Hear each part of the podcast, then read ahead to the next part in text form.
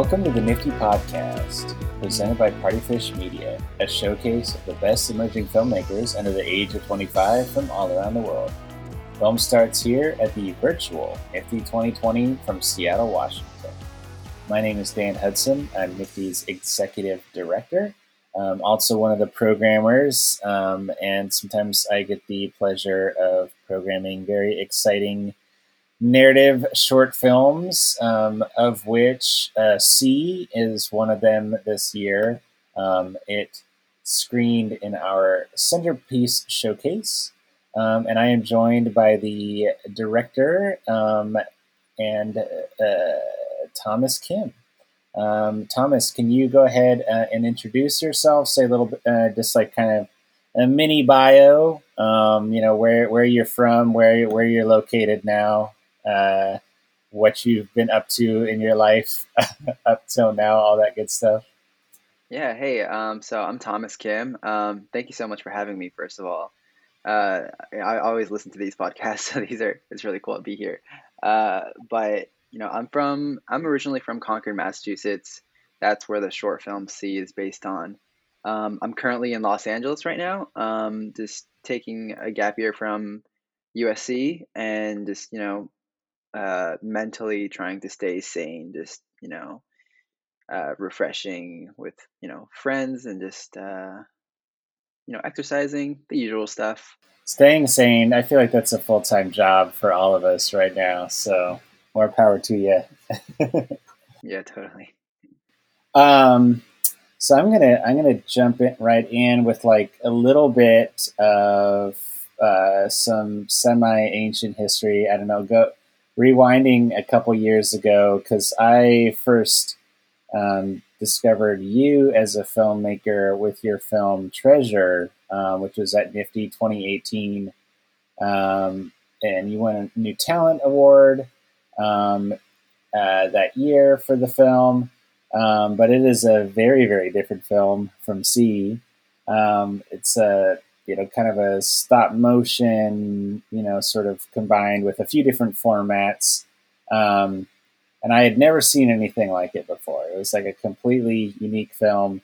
Um, and now C is like such like a startlingly different project from Treasure.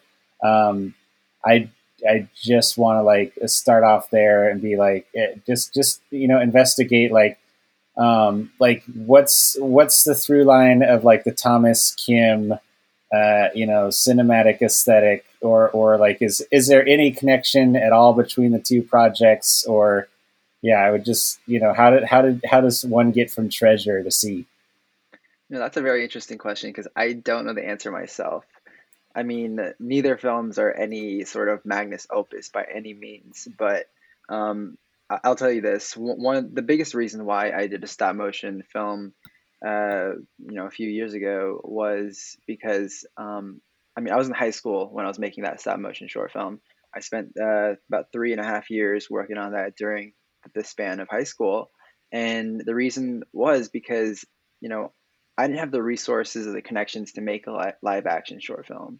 Um, you know, I'm sure I could have, but, um, you know, for some reason I thought, you know, I could do every step of the process myself when it came to stop motion, um, from, you know, storyboarding to, you know, shooting it, um, to editing and to V F X, all that stuff. I knew that I could do all of it myself, even though it would take a long time. Um, I could, uh, I guess, balance out money for time and, you know, try and kind of, uh, you know, make this happen. And honestly, it was such a learning experience, because for me, that was honestly film school. Um, just because, you know, I, I was teaching myself how to storyboard, um, and, and really in animation, you're working frame by frame, and that teaches you a lot about editing and just the pacing of these frames on such a, a micro level. Um, and so, you know, I feel like I, without that film, I definitely could not have made C. Um, you know, even making C, basically, we shot that, you know, uh, July of twenty nineteen, and I took the last semester off of high school to produce this thing. But even then, I didn't have any connections or whatnot. Um, it was mainly just cold calling, cold emails to all these people, and eventually eventually one person stuck who became more of like a co slash associate producer, helped me figure out the logistics. I mean, it was my first real live action short film, and it was a SAG production, and we had like a, a notable, I guess, cast and, you know, a, a decent budget for a short film, honestly. Um, I mean, right up front, the budget was uh, twenty-six grand. Um, and, and, you know, we did a Kickstarter for Treasure too. We raised around five grand. Um, and, you know, I made that thing, but um, it, you know, obviously live action is a completely different monster. Um, and it was such a learning experience. I mean, we can go into that further if you'd like, but um, I don't think I have a personal taste. I don't know. It, it's very interesting because right when Moonlight came out, I feel like, you know, that just, that movie, that movie hits, that movie hits so hard and, and just inspired me so hard um, as this, you know, modern art house kind of vibe. Um, and, and ever since then, I've just been wanting to tell those kind of really personal, intimate stories. Um, and, you know, I've just trusted that gut feeling, to be honest. Um, and that's where C came from. I'm going to ask you one other animation question uh, before we start to pivot more to C, uh, because I, I was checking out a little bit of your portfolio of what I could find online, and you have, an, you have another stop motion animation project called Bloom that you just came out with recently. So you did, you did return to stop motion. So is this something that, like, you know, you'll, it, it is going to be somewhat in the, in the mix at all in the future, or would you like to lean more in the live action sense? I mean, you know, ideally, in an ideal world, you're doing both, you know, um, you know, you're doing animation and live action. Uh, that project was, it's, you know, it's like a minute or two long, but that was for a U S C class um, in February, uh, you know, as a freshman. Um, and me and two other guys, we shot that in four days, that from inte- from conception to final product, four days and three of which uh, no sleep, you know, zero sleep. Um, basically, my friend did like made all the props and all the stuff out of styrofoam, and then um my other friend did sound design and, and a bit of the editing, and then we all did like storyboard, and then I animated the entire thing. Um so, you know, that was just like a fun little project, but it turned out really well and I loved the look of it, so I just, you know, put it on my website. Um nothing, just, you know, just a fun project. I, I enjoyed watching it. I thought it was, you could have fooled me that it was done in just four days. It's it's pretty slick. Let's transition a little bit more into C. So, um, you know, you, you mentioned that you were, you shot this uh, last summer, um, the summer of twenty nineteen. Um, and I, so I, I'm a little bit curious, like on the, the timeline here, um, because knowing, knowing that you made Treasure during high school, um, and that you, you know, or, uh, got into U S C. Um, but this, like, again, like this, this film seems like it kind of comes out of nowhere. It's like, so, so highly produced, so, so, uh, just so slick, so like insanely polished. And like, but you made this like outside of school, like this wasn't a U S C project. So I'm just kind of curious, like, um, like, how did you find the time and the kind of, you know, access to, you touched on a little bit, like uh, doing some cold calling and stuff, but I'd, yeah, just like to talk a little bit more about the development of this project. Yeah, absolutely. I mean, like I said, I took the last semester off of high school. Um, there's this program at my high school where you can take the last semester off and do an internship program. So I basically interned at this color grading company in Boston, but, you know, it was just, you know, a disguise. Basically, I would go there and sit there and work on producing this project, basically, instead of actually doing anything, you know, just restocking fridges, whatnot. Um, but, you know, I, I had, you know, I was, I was working on the script for, for a long time, and, you know, I just did not know how a script would translate to a live action screen. I mean, that was the biggest worry. I, I basically mulled that over for like ten months, just like afraid of actually producing this thing because I just didn't know how a script would translate to screen. Um, you know, because usually in animation, you're going from storyboard to screen, so it's a little different. Um, and so, you know, like I said, it was a bunch of cold cold emails, cold calling. Um, I even offered, like, I think it was, it was a pretty good sum of money just for people to produce it, like pretty, you know, like students, you know, this who are also hustling, but, you know, they turned it down. Eventually one person stuck, um, who is a comedian, not really like a film production person, but she graduated from B U. Um, and, you know, we just figured out the logistics. I mean, it was more of like a co-producing kind of thing, like I said, but, um, you know, it was a SAG production. We were working with, um, the, the main actor's name is Ki Hong Lee. He was in The Maze Runner. He was in um, Unbreakable Kimmy Schmidt. You know, he in the Asian American community, he's a pretty big deal. And, um, you know, acquiring him was also a process of cold emailing. Um, I mean, I signed up for an IMDb Pro trial account, and I found his manager's name, and I basically uh, backward Google searched his manager's names to his assi- agent's name to his agent's assistant's email. Um, and I sent that email with a pitch deck, the script, and a nice, you know, little cover letter email. Um, and eventually went up the ladder, and Ki Hong read it. You know, he, he saw the pitch deck, loved it. Um, and we hopped on a Skype call. And after the Skype call, at the end, he was like, "Thomas, I'll see you in Concord," which is where we were shooting. And, you know, I was so stoked. Um, but, you know, then again, it, it's always that hustle. It's just, you know, cold emails, uh, cold calling. Uh, you know, it, it does work sometimes. You know, you throw out a thousand emails, you get one back. Um, it's kind of like that deal. And I feel very incredibly lucky that, you know, he he did like this, the material, and he was able to do this. He's, you know, thirty-four. He's in L A. We're in Concord, uh, across the country, and you know, you know, and we're barely paying him anything. I mean, we're give it's a you know two hundred dollars, uh, basically SAG minimum rate, uh, two hundred dollars a day plus travel uh, days. Um, but we made sure that his experience was top notch. You know. Um, that means first class flights, uh, personal chauffeur, ground transportation, nice hotels, a fancy dinner, um, you know, just making sure that experience was on par with everything else that he's doing. Um, even though his, obviously his day rate is, you know, like just pennies for him. Um, so, you know, I think that really helped with just, uh, just, you know, now we're homies. You know, we get we get dumplings like every month before COVID, um, and, and just, you know, beyond industry relationships, those uh, connections and those friendships, I think, are very valuable. Um, I mean, he's like a mentor figure to me now, um, and so yeah, I mean, that, I'm going off your question about the development of the the film, but um, yeah, that's how that's how uh, we got the actor and we made it.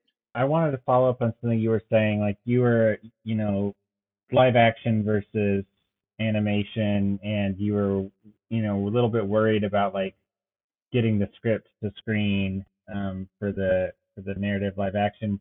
But I thought that this film was so so tight. I mean, it's less it's less than ten minutes.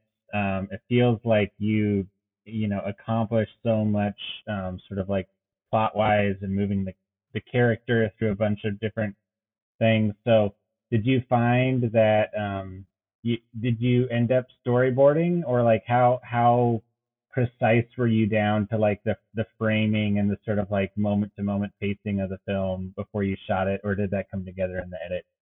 Well, definitely, you know, well, the D P of the film, his name is Will Noyce. He's a friend of mine. We met at Young Arts, um, twenty nineteen, I think, um, and, and he lives in the Bay Area, so I flew him out twice to, you know, do tech scouts and to shoot it, um, and so we were very much on the same spiritual energy, you know, um, about the movie. Um, I mean, he was reading it constantly from day one with all these edits, and he would always hear me out with everything I'm worrying about, you know, like every single line. I'm like, is this, will this work? Will this work?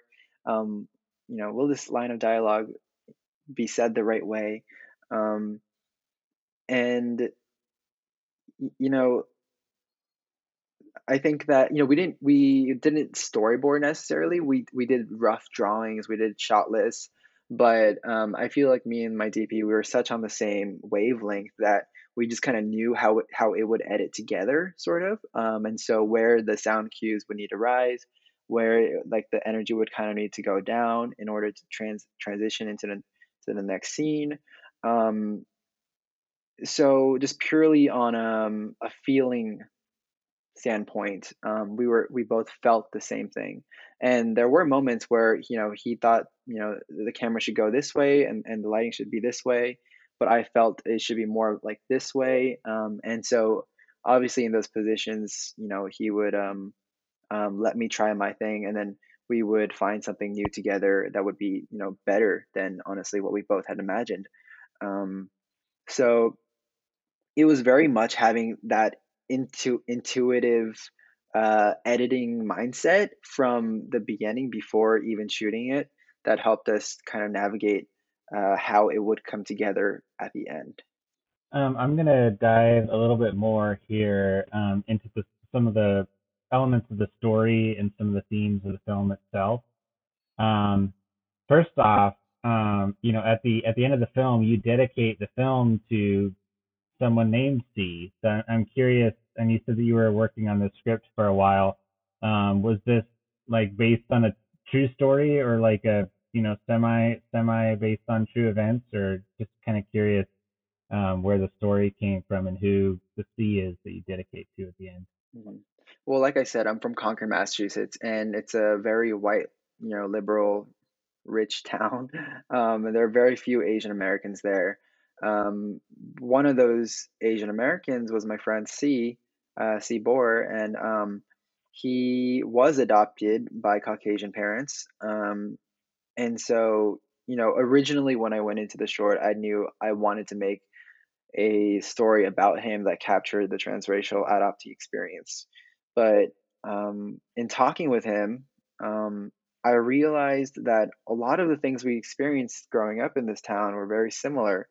Um, obviously, there were differences, uh, you know, but in general, outside of the home, it was very similar. Um, and I think that's because it's we're talking about the foreigner's experience, and that's a very universal thing, um, not just for Asian Americans, but for all cultures um, growing up in this country. Um, And, you know, the only thing I, I, not the only thing, but the biggest thing that I realized that, you know, the biggest difference between me and him was that I could always go back home to my Korean parents, and I could, you know, learn the language, I could learn the culture, and eventually, if I wanted to, I could assimilate into Korean, uh, Korean culture. But for Si, um, you know, he never had that privilege. Um, he couldn't go home and, you know, learn the language and then ultimately become Korean in every sense of that word. He was, by all definition, American, except the way he looked, really. Um, and that was such an interesting concept for me um, because, you know, it's it's really just an exaggerated version of the Asian American experience, which is this um, internal oppression against who you are. Um, Because growing up here, you're presented with two such opposing identities, you know, this Caucasian ideal American identity and this other Asian identity. And when we're forced to choose between those two things and we're young, we're often quick to latch onto one side. We're quick to um, hold on to the extremities of one side and disregard the other and even hate the other side. Um, and oftentimes, you know, Asian Americans growing up, we cling to that um, mainstream, quote unquote, American um, identity, and we reject the other side, and we even learn to hate it. And so there, it, it makes us feel there. There's this internal oppression, like I said, against who we are. Um, you know, if we can't find, uh, if we can't embrace both identities at the same time, um, and, and that kind of, you know, cultural clash, that cultural conflict um, is what the short film deals with and what my friend Si dealt with. And um, and honestly, I dealt with too. Um, and, and so, you know, I just, at the end of the film, I just said, you know, dedicated to Si, um, just, just as a reminder to him um, and to me that, um, you know, we've experienced this thing together and that it, it is okay, you know, and, you know, this film is actually like a healing uh, process for us, because we're, we're acknowledging this thing that's there and um, trying to embrace it more. Yeah. The, I mean, those, those themes were all definitely coming through um, in like very, very beautiful ways throughout the film. I, one of the things that was most striking for me um, was that very final scene. Um, and you mentioned that kind of like, uh, you know, sort of internalized self-oppression um, is he like, like trying to like scrub off his Asianness? Like, is he like trying to like, you know, just like, like subsume within like the white identity that he surrounds himself in? I just, I found that like a very sort of, I don't know, very poetic, very kind of metaphorical moment at the end. Yeah, I mean, th- that shot at the very end, that was all thought of and improvised on the very last day. I mean, it was supposed to be a completely different ending. Um, but at the, before the night of the shooting, I was like, you know, I was mulling it over in my head and I was like, no, this is, this is not how it should end. Um, from everything that we shot before, this is not how it should end. So we, so um, on the day of the shooting, we rushed everything and found like an hour or two to shoot this very last shot. Um, and I just basically told our lead actor, Ki Hong, just, um, you know, you know, like you said, try and rub, scrub your skin off. I mean, it's a very cliche way of saying it. And I even laughed when I told him, and he laughed too, because, you know, it, it's a ridiculous thing, you know, that you're trying to uh, literally, you know, rub your skin off. And, you know, obviously, you know, it's, it's a very extreme way of, when you say it out loud, it feels very extreme and even ridiculous. Um, but on screen without all the words and just the hint of it, um, I, I thought I knew that it would play off uh, just in the right ways. Um, so that's what we did. And it, and, you know, luckily it worked out. It totally worked out. At least it worked out for me. I don't know if everybody else is going to have the same interpretation of that, but um, I think it's, it's nice. It's always nice to leave, uh, you know, film a little bit open-ended so people can kind of like, you know, try to bring their own selves to it and invest, investigate it a little further. Um, you know, one of the other dominant themes of the film um, is this sort of like, like aggressive, like uh, toxic masculinity, um, which C kind of feels the professor, the pressure to perhaps like be over performative in it, to be like um, accepted um by his you know white white teammates. um I would, it, it there's some very tense moments in there, and I was just wondering like in kind of in the rehearsal process um like how you were able to kind of get the the cast to that place. Yeah, I mean, first of all, it just comes with good actors um and the right casting. um I mean, we shot that on the first day. I think that was the very first scene when they're in the lockers and they're pushing each other around. Um, yeah, it is a very intense scene, but it, that's also one of those things that took also the most amount of takes and the most amount of frustration, because it, it was kind of like a one-taker sort of, and, and there, there had to be this energy going into it. And, you know, a lot of it, like I said, is the cast and if they're good enough. Um, but also a lot of those actors in the locker rooms were my friends, and, you know, they've all obviously experienced all this, and all the actors are pretty young. Um, so, and, and honestly, I've been in that situation. So, so I knew how to hype them up like a sports game, sort of. Um, we played some loud music. We made sure the energy that was there and the actors were all pumped up. We had them take off their shirts, you know, it was, uh, it was all sweaty in there. Um, and honestly, by like, you know, like the fourth take or something, like they were all pretty uh, tired, and they let loose sort of, and, and all that just came out, and all that testosterone, um, which is what we needed. Um, and I made sure, you know, before yelling action, to just really hype them up. And um, yeah, I, I think that thing that's, uh, you know, it's a pretty straightforward uh, way to go about it in terms of uh, getting the energy there. So, somewhat, uh, you know, another another major feat of this film um, is that uh, it's got distribution on H B O. Um, H B O doesn't normally have a bunch of shorts under their belt that they're distributing, um, and I was I was I'm very happy for for the film and that um, you know, it's going to get that level of exposure. But you know, how did how did that even, how did that come about? Like, what was the journey to get this film on H B O? Yeah, so uh, well, we finished Picture, uh, I guess November of last year, um, and you know, obviously we submitted to like the top five festivals, Sundance, uh, you know, all, all these great places. South by, um, obviously didn't get in, um, wasn't expecting to, um, but we, we were looking at some more like niche stuff, um, like these Asian American festivals and stuff. But honestly, I just kind of given up. I mean, it was more of a proof of concept for the feature idea I had. Um, and I submitted it to this program called the H B O A P A Visionaries Program, which is a new initiative that H B O is doing. I mean, started like four years ago, I think, um, specifically for diverse voices. Um, they choose three finalists, and basically, I mean, it was the most wonderful experience. Um, they set up a premiere night. Um, they'll fly you out to L A for three days uh, with a partner and a hotel and a bunch of press. Um, unfortunately, it was virtual this year, so not as much press and obviously no premiere night, but there was, they did set up a virtual premiere night. Um, you know, obviously the licensing money, uh, the ten grand doesn't hurt. Uh, and then there's the finalist money on the premiere night. They'll announce first, second, third place.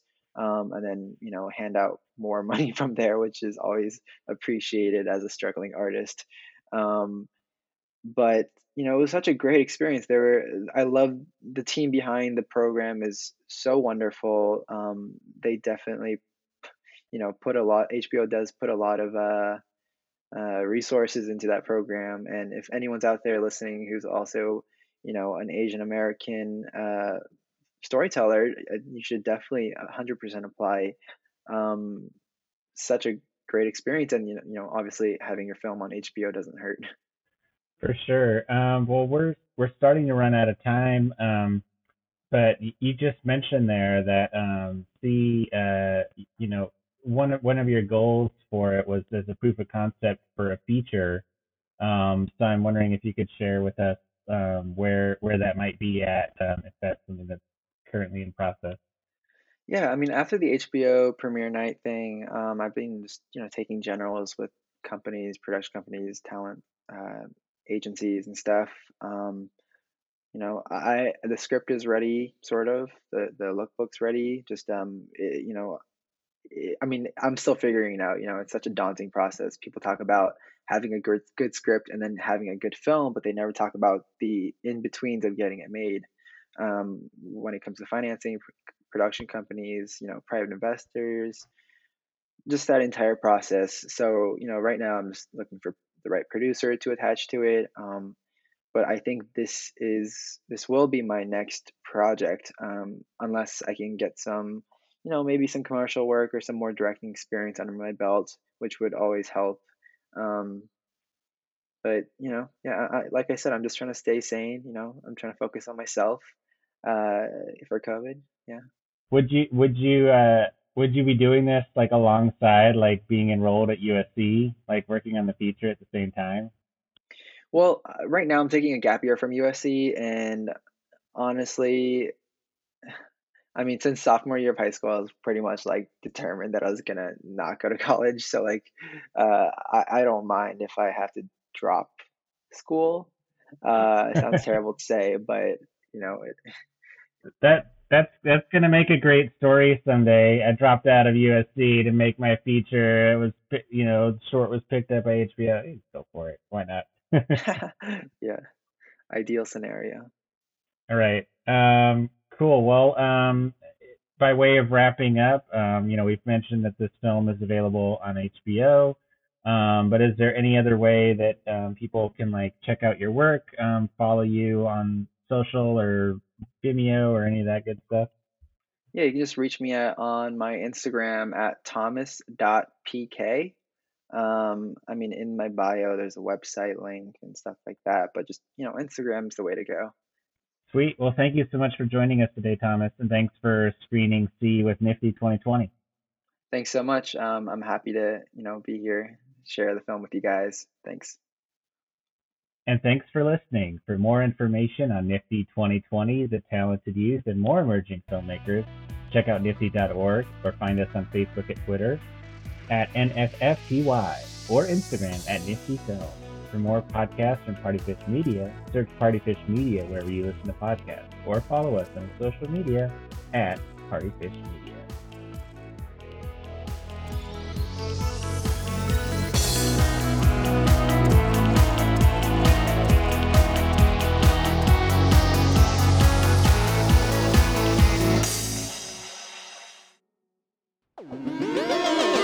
Partyfish Media.